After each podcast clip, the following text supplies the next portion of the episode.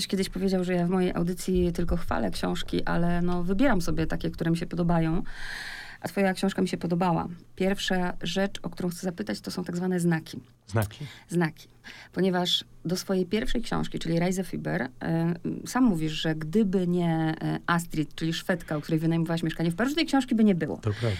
Książka, nie byłoby tej książki, gdyby nie... Historia rodzinna. Ale ta historia rodzinna sprowokowała ją? Psychoterapeutka. Właśnie, psychoterapeutka, niewidoma Jesteś psychoterapeutka. świetnie przygotowana. No, no, no Tak. taki, taka, taka jest moja e, rola. Tak, dokładnie. Gdyby nie ona, to Tak. Tak. I dlatego mnie zastanawia od razu, a co było przy tej książce? Jaka inspiracja? Ta historia długo za mną chodziła, ale myślę, że dopiero kiedy urodziły mi się dzieci, to byłem gotowy, żeby ją zacząć pisać. Długo za mną to- chodziła. Ja, ja chcę wiedzieć, od kiedy zaczęła chodzić. No myślę, że od dziecka już za mną chodziła, bo to jest historia inspirowana historią rodziny mojego taty, właściwie ojca mojego, ojca, który pochodził z Tarnowa. Ale ponieważ to jest fikcja, to początkowo nawet nie chciałem dawać nazwiska Stramer, tylko chciałem dawać, chciałem dać inne nazwisko, ale kilka lat temu udzieliliśmy z moim starszym bratem Pawłem wywiadu Newsweekowi o tym, jak to jest mieć żydowskie pochodzenie w Polsce. Pamiętam, że ten wywiad został przeniesiony ze strony Newsweeka na jakieś nacjonalistyczne strony i tam pojawiło się pod nim około tam 500 komentarzy. I przeczytałem je i zacząłem, że z grubsza można je podzielić na dwie, na dwie grupy. Pierwsza to było wypierdalajcie do Izraela, a druga to było podajcie swoje prawdziwe nazwiska. No i muszę powiedzieć, że ta druga propozycja bardzo mi się spodobała. Pomyślałem, czemu nie? Mimo, że to jest fikcja, tylko inspirowana prawdziwymi postaciami. Wszystko zupełnie inaczej niż, niż, na, niż naprawdę było. Zresztą nikt nie wie, było naprawdę już dzisiaj. A nazwisko Stramer to nazwisko, które zawsze mi się podobało. To znaczy po niemiecku Stramer znaczy mocny, silny, krzepki. Myślałem, to nazwisko zniknęło po, razem z II wojną światową, zniknęło jak cały właściwie żydowski, pols, żydowsko-polski świat. Pomyślałem, że fajnie było, gdyby ono przynajmniej wróciło i zostało w książce. Więc nawet antysemici mieli swój pozytywny wpływ na, na powstanie tej powieści. Częściowo odpowiedziałeś na moje pytanie, bo cały czas się zastanawiałam, dlaczego Tarnów. Zaczęłam kopać, zaczęłam doszukiwać się, ilu ich tam było i mówię, nie wiem, może poszedłeś w Tarnów, bo, bo stanowił jednak duży procent ludności. Tam doczytałam, że w okresie przed, międzywojennym 42% Tak, wszyscy, całej ludności, prawda, naród żydowski. Ale teraz już wiem, że rodzina twojego dzi- taty, tak? tak, tak. Mój dziadek urodził się w Tarnowie. A co możemy powiedzieć właśnie o tym mm, przedwojennym Tarnowie, co jest prawdą tutaj? Bo tak, sprawdzałam. Linia tramwajowa jak najbardziej była w. Tak, całe jakby powiedzieć, życie codzienne Or- i te otoczenie. organizacje sportowe też? Organizacje sportowe, wszystko jest, wszystko jest prawdziwe, wszystko jest dokumentowane. Spędziłem dwa lata w archiwach, zresztą nie tylko w Tarnowie, też w Krakowie, w Paryżu, w Lwowie. Starałem się, żeby wszystko było wiarygodne. W ogóle moja praca po raz pierwszy, to nie było przy poprzednich książkach, przypominała trochę, trochę pracę detektywa, żeby dokopać się, dotrzeć, się, dotrzeć do tego prawdziwego obrazu międzywojennego Tarnowa. To nie tylko musiałem przekopać się przez wszystkie właśnie archiwa w tych miastach, o których mówiłem, ale też próbowałem dotrzeć do świadków wydarzeń sprzed ponad 80 lat. I dotarłeś do I zdarzało się, że właśnie już, już docierałem do kogoś takiego, ale on w ostatniej chwili zapominał, co chciałem powiedzieć, tracił pamięć, ale nie dlatego, że bał się czegoś, czy ktoś mu groził, tylko po prostu ze starości. Zdarzało się też, że ktoś w ostatniej chwili nie przychodził na spotkanie, potem przestawał odbierać telefon ode mnie, znikał, a ja parę dni później e, w gazecie znajdowałem jego nekrolog. A jeśli chodzi o, o Tarnów, to zachwyciłem się tym miastem. To jest przepiękne, to jest fantastyczne, jest takim solidnym, solidnym miastem, gdzie instytucje wyglądają jak prawdziwe instytucje, szkoła wygląda jak szkoła, poczta wygląda jak poczta. Wszystko jest takie porządne i z taką, chyba budowane z taką myślą, że to będzie trwało przez lata jeszcze. To jest, myślę, że pamiątka po Austro-Węgrach. Ja tam byłem pierwszy raz, no przypadkiem miałem spotkanie autorskie z Reise Fiber, to mogłem mieć, nie wiem, z 20, 25 lat. Tam miałem spotkanie z licealistami i potem ci licealiści postanowili, że pokażę mi swoje miasto. I tak chodziłem z nim po mieście, już mi się wtedy bardzo podobało. No i tak w pewnym sobie przypomniałem, no przecież, przecież mój, mój dziadek stąd pochodził. Czyli to był ten moment. To był ten moment, to był ten moment. I tam nawet y, zobaczyłem takiego starszego pana na rynku, już takiego mocno starszego. Myślałem, że no, on może coś pamiętać. Dzień dobry, przedstawiłem się.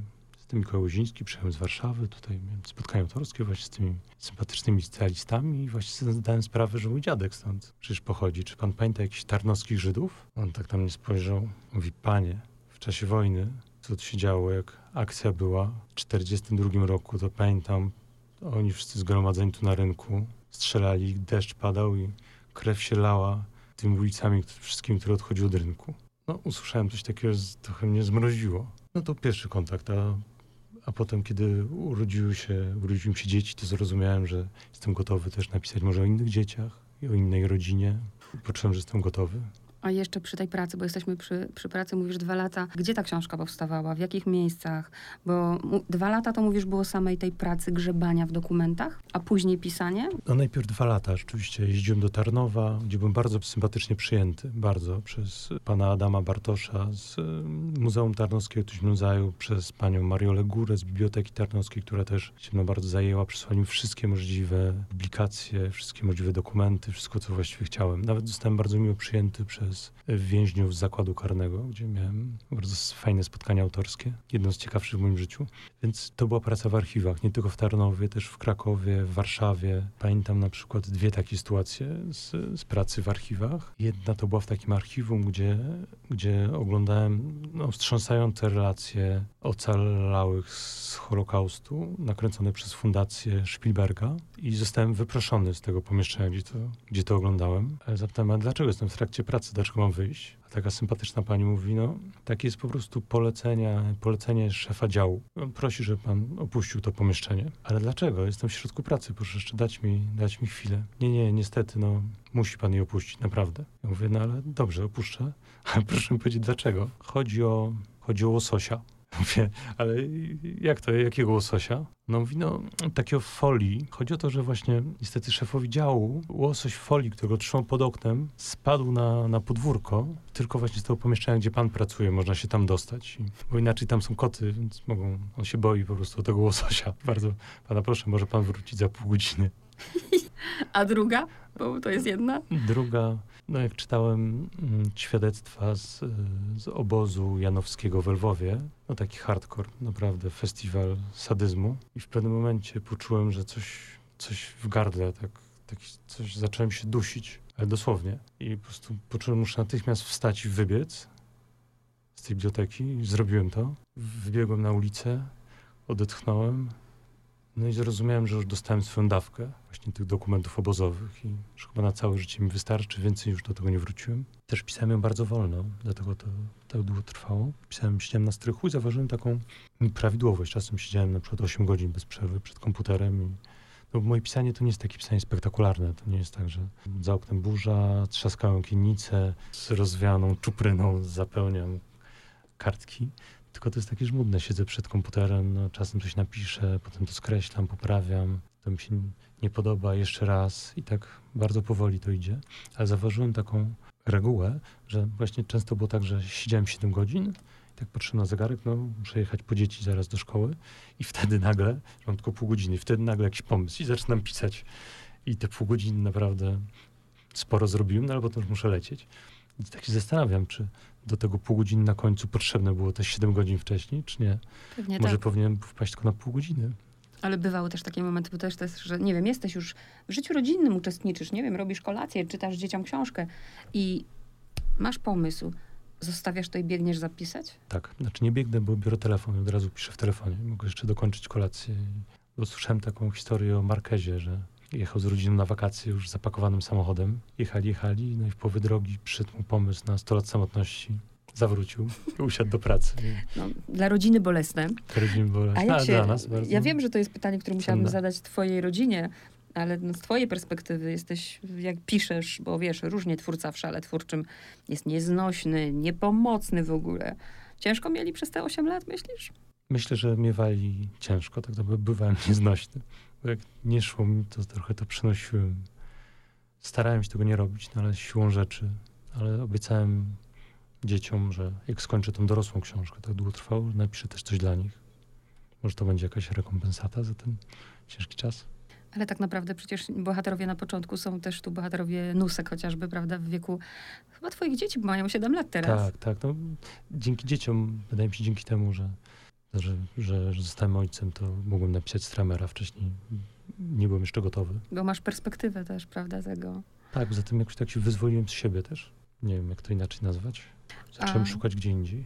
Podkreślałeś, y, bo przeczytałam wszystkie wywiady z tobą, obejrzałam, których do tej pory udzieliłeś i podkreślasz w wielu z nich, że jesteś właśnie autorem, do tego też dojdę, niespiesznym, że tak mm, powoli. No i rzeczywiście długo trzeba było czekać na tą twoją kolejną książkę, ale czy ty już się oswoiłeś teraz z tym słowem pisarz, czy dalej jakoś nie przechodzi ci przez gardło, bo tam problem jakiś z tym był? Na początku oswoiła mnie taka jedna sytuacja. Parę lat temu y, policja zatrzymała mnie gdzieś w trasie z Mazur za przekroczenie prędkości. Kazali wysiąść z wozu, prawo jazdy, papiery samochodu. No tak oglądają to, patrzą na mnie, mówią, no, a czym się zajmujemy? Oni zawsze mówią Tak. w pierwszej osobie liczby mnogiej. Ja pomyślałem, co mam im tłumaczyć. Jestem socjologiem z zawodu i zajmuję się też tłumaczeniami, ale y, głównie zajmuję się jednak pisaniem. I pomyślałem, że to nie jest moment, żeby tak gmatwać. I powiedziałem, no, jestem pisarzem. No, da się na tym zarobić? Nie, nie za bardzo. Dali mi taką radę. No, pornosa pan napisał, to pan zarobił. No, to jest jakiś pomysł na pewno Na przyszłość. na przyszłość. Oddali moje papiery. Tak spojrzeli na mnie, powiedzieli, twórców trzeba wspierać, O, jakie miłe. prawda? Czyli już można o tobie mówić pisarz. To był taki chrzest. To dobrze. Ba- zabawię się teraz w taką wieszczkę. Jesteś przygotowany na sukces, bo gwarantuję, że to jest książka, która będzie nominowana do wielu nagród. Wiesz, na razie w ogóle o tym nie myślę. To było tyle roboty. To było właśnie te dwa lata, dwa lata w archiwach. Potem długo pisałem też. Nie wiedziałem, jak pisać tę książkę. Miałem 8 lat temu, właściwie jeszcze zanim zacząłem prace archiwalne, to miałem w głowie tylko jeden obrazek, taki na plaży, końcową scenę. I to właściwie wszystko, co, co miałem. I widocznie potrzebowałem tych 7 lat na to, żeby dojść na tą plażę właśnie. Początkowo zacząłem trochę jak książkę, tak bardzo minimalistycznie, jak moją poprzednią książkę. pod tytułem rozumiem, książka. oczywiście, tak. E, To nie szło. Potem próbowałem trochę Kreisfiber też, że tak bardziej może psychologicznie, może to też nie szło. Wychodziło nieprawdziwie, sztucznie, jakoś tak kierowałem się tymi moimi zasadami, że mniej to więcej, czyli moje zasady to było minimum, jak najkrótsze zdania, jak najmniej postaci, jak najkrótsza książka też. Tak się stało, że dopiero udało mi się ruszyć z pisaniem w momencie, kiedy złamałem wszystkie swoje zasady.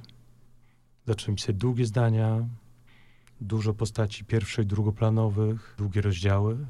No i książka też jest bardzo długa, jak na mnie oczywiście. I bardzo dobrze, że złamałeś te zasady, bo napisałeś piękną powieść. Nie dość, że jest pięknym językiem napisana, to ja spędziłam e, z rodziną Stramerów. Tu się też zastanawiałam, od razu zapytam, dlaczego tytuł Stramer, a nie rodzina Stramerów? Bo to jest też historia pewnej tożsamości, pewnego nazwiska, które znika. Moment, kiedy rozstajemy się z każdym z bohaterów, to jest moment, kiedy oni tracą to nazwisko. Właśnie do tego chciałam dojść e, dalej w tej rozmowie, tylko zaczynam od początku. To jest mi to jest najgorsze z możliwych pytań, jakie, jakie Nie. zadam. Jeżeli ty miałbyś powiedzieć, to jest bardzo trudne, i zmieścić się w 30 sekundach, żeby powiedzieć ludziom, o czym książkę napisałeś. No, wydaje mi się, że to jest książka o miłości, o bliskości w rodzinie, między rodzicami, między dziećmi. Też historia o tym, jak znaleźć swoje właściwe miejsce w trudnych, ciekawych czasach, które przecież ukształtowały nie tylko moich bohaterów. I to też jest historia, e, to jest coś, co zdam sprawę już po jej napisaniu, to jest chyba historia o tym, że jesteśmy mądrzejsi od poprzednich pokoleń, tylko o tyle, że wiemy, co się z nimi stało potem. A oni nie znali swojej przyszłości, tak jak my dzisiaj nie znamy naszej. Pięknie powiedziane. Trochę, pozwól, że chociaż trochę, no bo wiadomo, że nie będziemy tu spoilerować i opowiadać, ale mm, przedstawimy sobie tę rodzinę, bo ja mówię, ja z nią spędziłam ostatni czas, bardzo zresztą przyjemny i tak właśnie pomyślałam to, co ty powiedziałaś przed chwilą, że Boże, zniknęła, zniknęła rodzina. Każdy z nich zmienia nazwisko na końcu. Nie ma stramerów. Byli i ich nie ma, ale udało ci się zrobić coś takiego. Piszesz o rodzinie żydowskiej i nawet jeżeli e, zahaczasz, bo zaraz powiemy o rozpiętości czasowej, nawet jeżeli zahaczasz o Holokaust, to nie ma tego, co zwykle jest w tych książkach. Tej, nie chcę, żeby to źle zabrzmiało teraz, martyrologii, ale takiego smutku, że nawet w tym smutku, który jest, w tej książce jest więcej radości. Więcej radości życia. To mi zależało, żeby to nie była smutna książka, tylko paradoksalnie, mimo że mówi chyba o najcięższych czasach w porównaniu do moich poprzednich książek, czyli do książki i do Rajzy Fibera, to ta jest najweselsza. Wydaje mi się. Zależało mi, żeby to było ciepło, radość, bliskość rodzinna, żeby nawet zakończenie miało w sobie coś pozytywnego. To było to zakończenie, które od początku miałem, miałem w głowie. Tak. Czyli to wszystko, o czym mówisz, udało ci się w 100%. I ta klamra kompozycyjna, zaczynasz morzem, marzeniami o morzu i właśnie kończysz morzem. Spełnieniem tego marzenia, ale nie, nie chcę tutaj zdradzać za bardzo. Powiedzmy teraz właśnie o tym, że umiejscowiłeś akcję tak naprawdę na przestrzeni wielu lat. Tak, gdzieś od początku XX wieku do, do lat 40. I mamy rodzinę, przedstawmy ich. Jest ojciec, mam ojciec Natan. Mama Rywka, dzieci w kolejności Tak. urodzenia. Rudolf, Salek, Rena, Hesio, Wela i Nusek. A ja byłam przekonana, że Wela jest najmłodsza. Tak zapamiętałam, że Wela jest najmłodsza, ostatnia z rodzeństwa. To może Może masz rację. To jest właśnie historia rodziny, która mieszka, tak jak mówiliśmy, szóst, szóstka dzieci, dwójka rodziców i pies i kot. I oni wszyscy mieszkają na parterze domu w Tarnowie, właśnie pokój z kuchnią. I ja na ulicy Goldhammera próbowałem tam się zobaczyć to miejsce, gdzie, gdzie prawdziwi stramerowie ci moi. To właściwie był jedyny trudny moment przy tym tak zwanym researchu, bo w Tarnowie właśnie wszyscy byli fantastycznie nastawieni, byłem zdziwiony, wszyscy chcieli mi pomóc, dostałem masę materiałów, no historycznych, wszelki, wszelka możliwa pomoc, i z strony biblioteki, z strony muzeum, ale też podjechałem właśnie na, na ulicę Goldhammera i zadzwoniłem do drzwi tego domu, to jest taki dwupiętrowy domek, gdzie jest kilka, kilka mieszkań. Ja chciałbym wejść na podwórko, tylko zobaczyć, bo tutaj przyjechałem z Warszawy, chciałem zobaczyć, bo tu kiedyś mieszkał mój dziadek. Tam ktoś powiedział, proszę pan zadzwoni, tam już nie będę pod piątkę czy pod szóstkę, tam właścicielka domu. Ona pana wpuści. Ja dzwonię, tłumaczę całą historię, przyjechałem z Warszawy, chciałem zobaczyć. No ale specjalnie naprawdę nic nie zrobię, chciałem tylko wejść, zrobię jedno zdjęcie już sobie idę. Nie, nie ma mowy. I wpuściła mnie. No i potem wróciłem właśnie z panią z biblioteki, z panem z muzeum, którzy też byli pewni, byli bardzo zdziwieni. Coś takiego pierwszy raz im się zdarzyło. Też próbowali przekonać tą panią, żeby mnie wpuściła, ale nie, nie było mowy. Ale przeskoczyłem sobie z podwórka obok przez siatkę i zrobiłem sobie te zdjęcia, które potrzebowałem. A to był jeden taki moment, poczułem strach w głosie tej pani, chciał coś jej może zabrać. zaskoczona jestem. Ja też byłem i wszyscy byli. Weźmy Natana, bo jest jednak ważną postacią. Jest głową rodziny, człowiekiem, no właśnie, smutnym człowiekiem, takim ciągle chorującym na katar żołądka, pięknie to nazywasz. A ja właśnie widzę w tym wszystkim cwaniaczka, nieudacznika życiowego totalnego. Przypomina mi się sytuacja z Tak. kawiarnią. No, bardzo zabawny jest. On jest, myślę, jak każdy, nie, da, nie jest jednoznaczny. Jest i cwaniakiem, i jest smutny, i jest wesoły, i ma niewiarygodną energię czasem, a czasem może nie jest w stanie wstać z łóżka. Ciągle żyje marzeniami. Żyje marzeniami, tak. A jak był, to wrócił, prawda? Na takiej zasadzie właśnie. Ciągle czegoś szuka. Zastanawiałam się, który z bohaterów, i może to jest pytanie, z którym ty się utożsamiłeś trochę, a może dałeś mu trochę z siebie, wiesz, że pomyślałam o Salku? E, o Salku dlatego, że fotografia. On jest akurat inspirowany moim dziadkiem rzeczywiście, ale chyba najbliżej mi jest do, do Rywki, czyli do, do matki.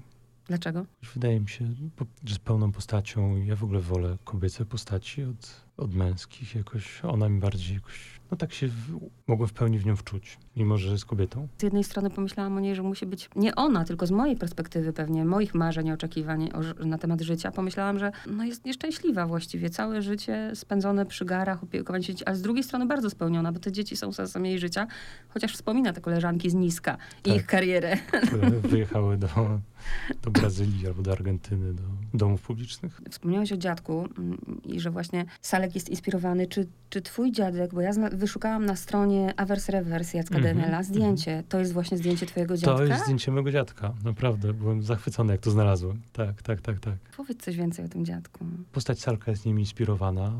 On Co- też, co- co też jest kończył, prawdą jakby? Co- też co dałeś filozofię. No, troszkę odmłodziłem go. No i niewiele więcej, ja go nie pamiętam. Zmarł, kiedy ja miałem 4 lata. Natomiast mój tata powiedział ciekawą rzecz, ponieważ to jest inspirowane jego, jego rodziną. Ma odwrotnie większość ludzi, bo większość ludzi rodzi się i ma dziadków. Potem ci dziadkowie umierają, już nie ma tych dziadków. A on urodził się, cały życie nie miał dziadków, a dzięki mojej powieści Stramer nagle zyskał dziadków. Wzruszające. Dlatego powiedziałem na początku tej historii, że chciałem dać inne nazwisko, ponieważ no, Czyli twój ojciec y, jakby mm, nie był dla ciebie dużą pomocą przy pisaniu tej książki, bo on też niewiele pamiętał? powiedział, że na pewno był pomocą, ale na pewno też był trochę inspiracją do różnych postaci, do różnych, oczywiście nie mogę tego zdradzić, bo, bo się na mnie obraził. Tak, i nawet zadedukowałem mu tą, tą książkę. Pierwsze dlatego, że właśnie jest inspirowana historią jego ojca, a po drugie dlatego, że był jej pierwszym czytelnikiem. Ogromnie dużo czyta. Ja uwielbiam, czasem budzę się na przykład w sobotę rano,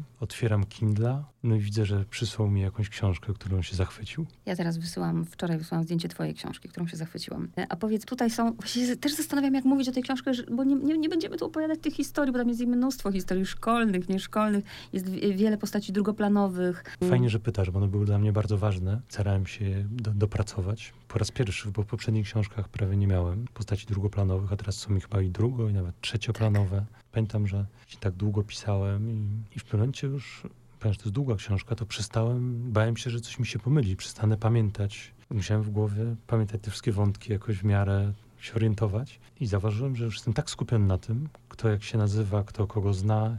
Mamy przecież ósemkę bohater, bohaterów, w sumie szóstka dzieci, dwójka rodziców, że za, zauważyłem, że zaczynam pierwszy raz w życiu zapominać inne rzeczy. Zrobić zakupy na przykład albo coś komuś zanieść.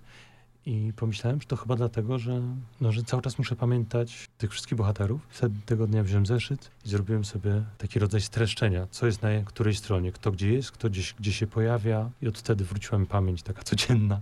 Wszystko jest w porządku. Te postaci drugoplanowe mają swoje historie. Pusiowa, prawda? Całą historię jej życia pokazujesz, od początku do końca, ale mnie, ja się roześmiałam w głos, chyba będę to pamiętać do końca swojego życia, Uwielbiam Sobelsona, hmm. uwielbiam, a szczególnie tego młodego Sobelsona, który idzie, czyta i się potyka. I hasło, dlaczego Żydzi przeszli Morze Czerwone, a Sobelson nie może 200 metrów, żeby nie wejść pod furę. Wiesz, też bardzo się cieszę, że to no zauważyłaś, naprawdę. No, to było dużo pracy, że się udało. Udało się w stu procentach. Chciałem oddać życie codzienne, tak. ich miłości, ich pasję, zrobić z nich żywych ludzi. Bardzo się bałem tego, nie wejść w ścieżkę jakiejś sztucznej rekonstrukcji historycznej, tylko zależało mi, żeby to byli żywi ludzie tacy jak my dzisiaj. I tak jest. To są bohaterowie, którzy zaczynają od zera, którzy nic nie mają. Rodzice nie mają pieniędzy, znaczy, nie mają... Mają cały czas tak. stały dopływ ze Stanów, tylko... Stały dopływ tylko... od brata, ojca ze Stanów. Tylko ojciec nie za bardzo potrafi. Tak, tak. Czas pakuje się w jakieś interesy, które nie zawsze dobrze wychodzą. Ale oni zaczynają od zera i ci bohaterowie i wszystko, w związku z tym wszystko zawdzięczają tylko sobie. Tam już od dziecka pracują dają korepetycje z tego tak. pomagają matce, dają pieniądze. Ale też wydaje mi się, że z, z jednej strony było im trudno, a z drugiej strony to, że wiedzieli, że sobie poradzą że, wszyscy, że mogłem liczyć na siebie, dało im niewiarygodną siłę i determinację dalej, żeby pójść na, skończyć szkołę, pójść na studia.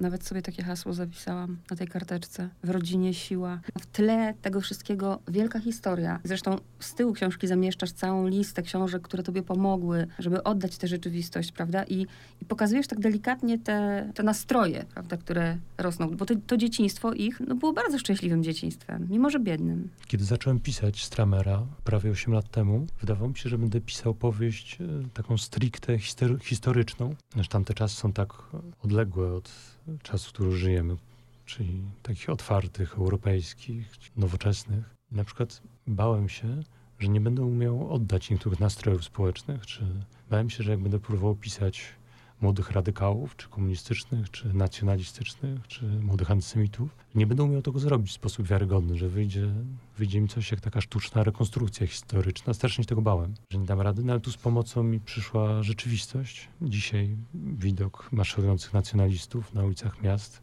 nikogo nie dziwi. Wydaje mi się, że tak jakby czas na chwilę stanął w miejscu i zaczął się cofać. Także te lata międzywojnia, które opisuję w Stramerze, są dużo bliższe nam dzisiaj niż jeszcze, niż byłyby 8, niż były 8 lat temu. Ja to, przepraszam, myślę tylko o tym, że właśnie historia to jest smutna, nie? Mam nadzieję, że tak się nie stanie.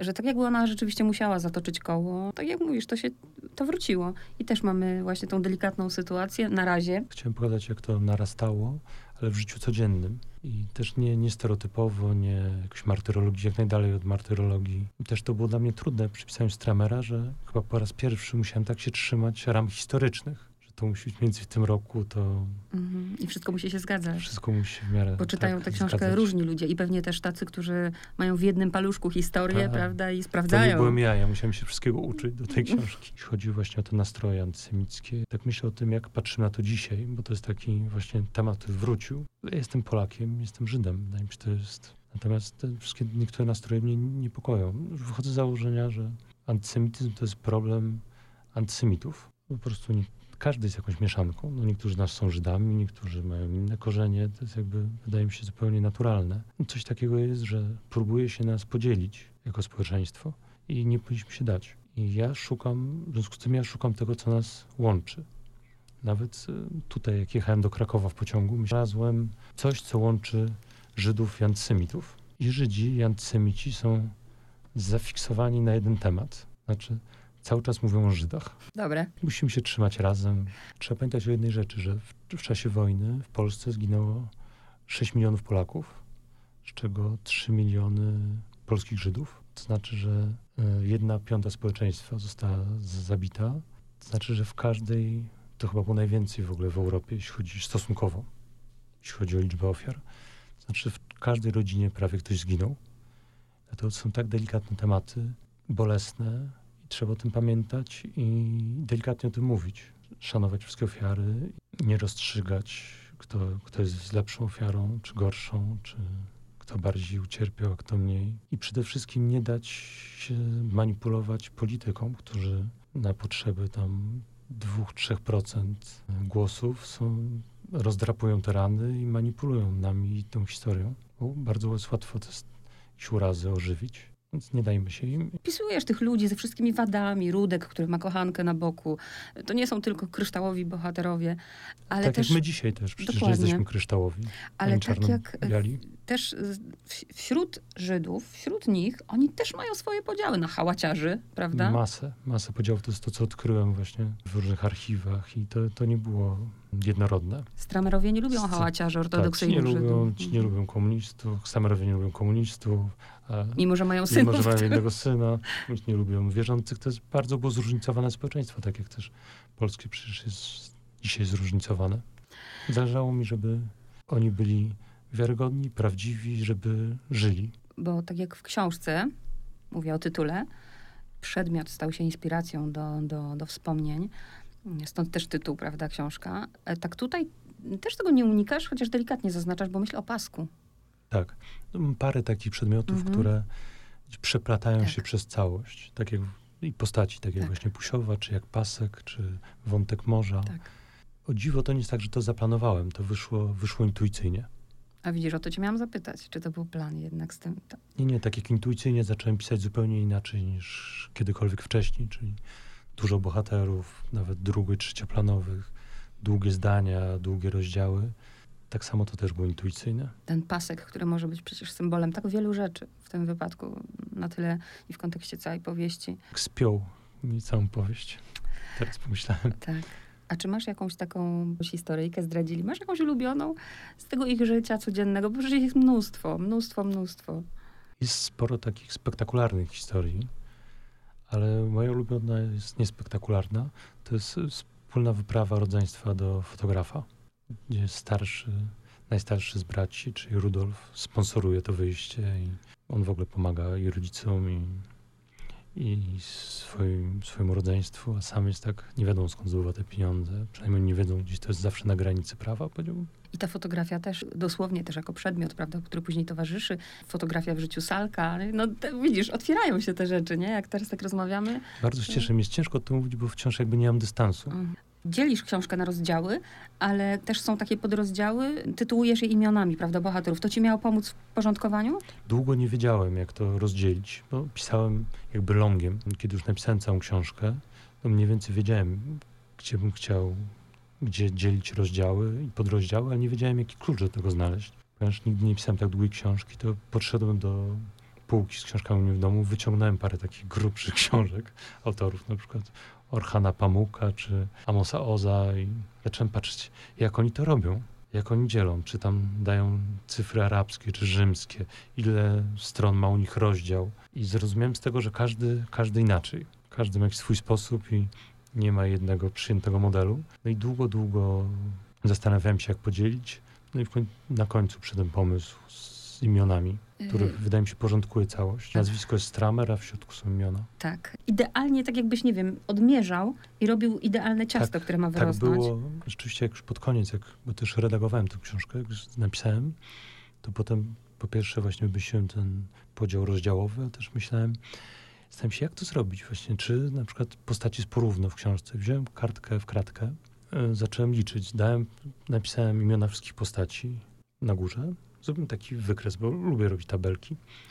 Zrobiłem i y, policzyłem, kto jest na ilu stronach. I jedna strona to była jedna kratka. Dojechałem, zobaczyłem, czy jest mniej więcej porówno, czy nie. Komu jeszcze mam troszkę dodać, a komu może ująć. Też na tym polegała praca Mhm. konstrukcyjna i to bardzo mi się przydała ta kartka właśnie w kratkę. I jeszcze dajesz później głos, bo mówiłeś y, rodzice, szóstka bohaterów, a przecież dajesz głos jeszcze Róży. Córce Tak, już tak, Ródka, tak, tak, prawda? tak. To już jest kolejne pokolenie. Rzadko, to jest naprawdę wielka sztuka chyba, żeby napisać książkę, przy której czytelnik może się i uśmiać, i wzruszyć, i popłakać, i zezłościć. No bo był taki moment, kiedy się bardzo na Natana wkurzyłam, ale później nie wiem, czym tak samo nie zrobiła. W momencie, w którym on y, ro- rozkminia, jak ludzie do kawiarni, to przyszedł tu pić godzinę kawę, nie? to wykombinował, że już nikt nie przyszedł, nie? No, Bardzo dziękuję. Tak. Zależało mi na tym, żeby właśnie odejść od stereotypów. Stąd też ta praca archiwalna, te, te godziny właśnie, żeby dotrzeć do tego życia i je ożywić. to, że się tak bardzo widzisz, zapamiętuje tę historię, nie? E, Że generalnie jakbyś mnie teraz miał odpytać, jak nauczyciel odpytuje ucznia z, z życia stramerów, jestem w stanie ci opowiedzieć każdą z nich, czyli są tak plastyczne. Tak, e, To bardzo się cieszę. To chyba największy komplement, jaki mogłem usłyszeć. a powiedz, bo pisarz też pisze zawsze książkę, no różnie. Są tacy, którzy mówią, a napisałem to dla siebie, a napisałem to tam właśnie dla rodziny, a napisałem to, bo, bo chcę, żeby czytelnik się obudził i coś zrobił ze swoim życiem. Właśnie zastanawiałem się nad tym ostatnio i pomyślałem, że piszę dla siebie, ale też z myślą o czytelniku, którego traktuję zawsze jakoś interesującego, fajnego, inteligentniejszego niż ja przede wszystkim, dla którego muszę się postarać.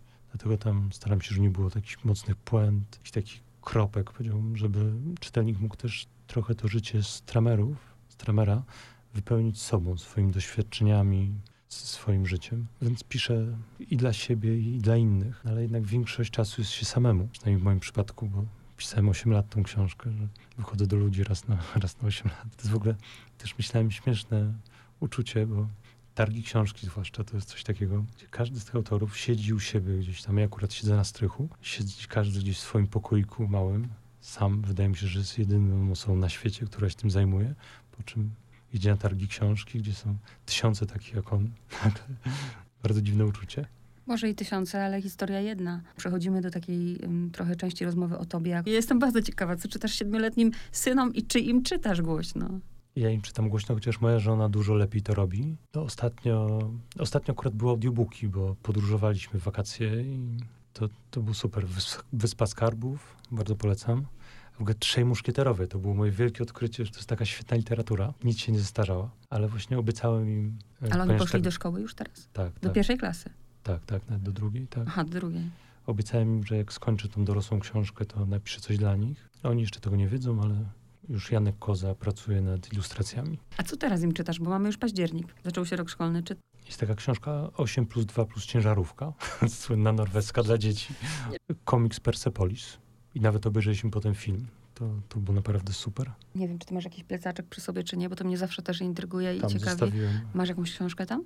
E, tak, Jaką? mam 600 książek Kindla. A co czytałeś w pociągu jak jechałeś? E, Czytałem świetną biografię Oty Pawla, autorstwa Aleksandra Kaczorowskiego. Rewelacja, bo dla mnie też wzruszające, bo to jest jeden z moich ukochanych pisarzy, że bardzo lubię Bohumila Hrabala. Kiedyś, jak jeszcze byłem w liceum, bardzo się fascynowałem Hrabalem, chciałem być fotografem i jechaliśmy na wycieczkę szkolną do Pragi. I ponieważ Hrabal był ulubionym, ukochanym pisarzem wtedy, bardzo chciałem sfotografować te miejsca, gdzie on mieszkał, gdzie się wychował, gdzie pracował, ale też które opisywał. I pamiętam, że szukałem kogoś przez znajomych rodziców, przez znajomych rodziców szukałem kogoś, kto jest specjalistą od Hrabala, mógł mi coś więcej powiedzieć. No i właśnie pan Aleksander Kaczorowski zgodził się ze mną spotkać i w tym licealiście 17-letni wszystko dokładnie wytłumaczył. Ja zapisałem te miejsca. Pojechałem na wycieczkę szkolną, odłączyliśmy się od reszty grupy jeszcze z dwoma kolegami i przeszliśmy Pragę i okolice właśnie śladami Hrabala. Czyli też zupełnie inaczej czyta ci się taką książkę. Tak, tym E. bardziej to jest dla mnie wielkie odkrycie. Nie wiedziałem o tym, bo jest dużo rzeczy, których nie ma. Głównie polecam Śmierć pięknych Sara, no oczywiście to jest arcydzieło, ale też jest dużo wątków, to, jest autobiograficzna książka, ale jest dużo wątków, których w niej nie ma, a są w książce Kaczorowskiego. Pracowałeś jako malarz pokojowy. Jeden dzień jako socjolog. Tak, tak, pracowałem, bo ja studiowałem we Francji tam, żeby zarobić na życie. Bo przyjechałem tam do mojej narzeczonej i pierwsza rzecz, którą zrobiłem we Francji, to nie dostałem się na studia, oblałem egzaminy. Miałem rok taki, gdzie musiałem się utrzymać i pracowałem w ekipie remontowej, między innymi z ekipą malarzy z Wenezueli. Naszym szefem był tak zwany Elvis, 60-latek, twarzą podziurawioną, y, znaczy taką twarzą trochę z krostami, ale bardzo przystojny, z włosami. No, dokładnie Elvis, po prostu przeuroczy facet, który tam uczył mnie malowania. Potem próbowałem sam trochę też na własną rękę malować i taka jedna sytuacja była, że zadzwonił człowiek, który powiedział, szuka kogoś do podwyższenia sufitu. Ja mówię, no okej, okay, ale nie znam się na tym, nigdy to nie robiłem, mogę tylko malować. A ile masz wzrostu?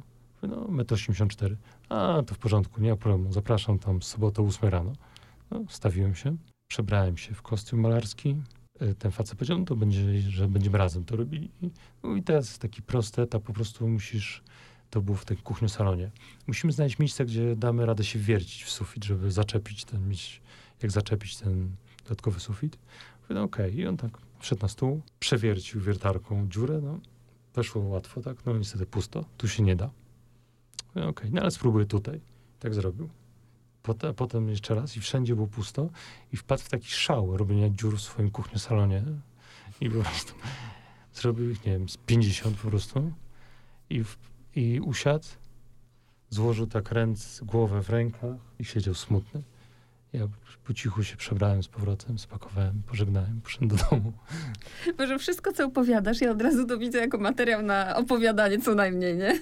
Miałem wielkie szczęście właśnie pracować jako asystent niewidomej y, psychoanalityczki. Pamiętam, że to właśnie szukałem pracy, to już byłem na studiach, szukałem pracy i kolega mi powiedział, że tu wisi takie ogłoszenie, wiesz, szuka taka niewidoma jakiegoś asystenta.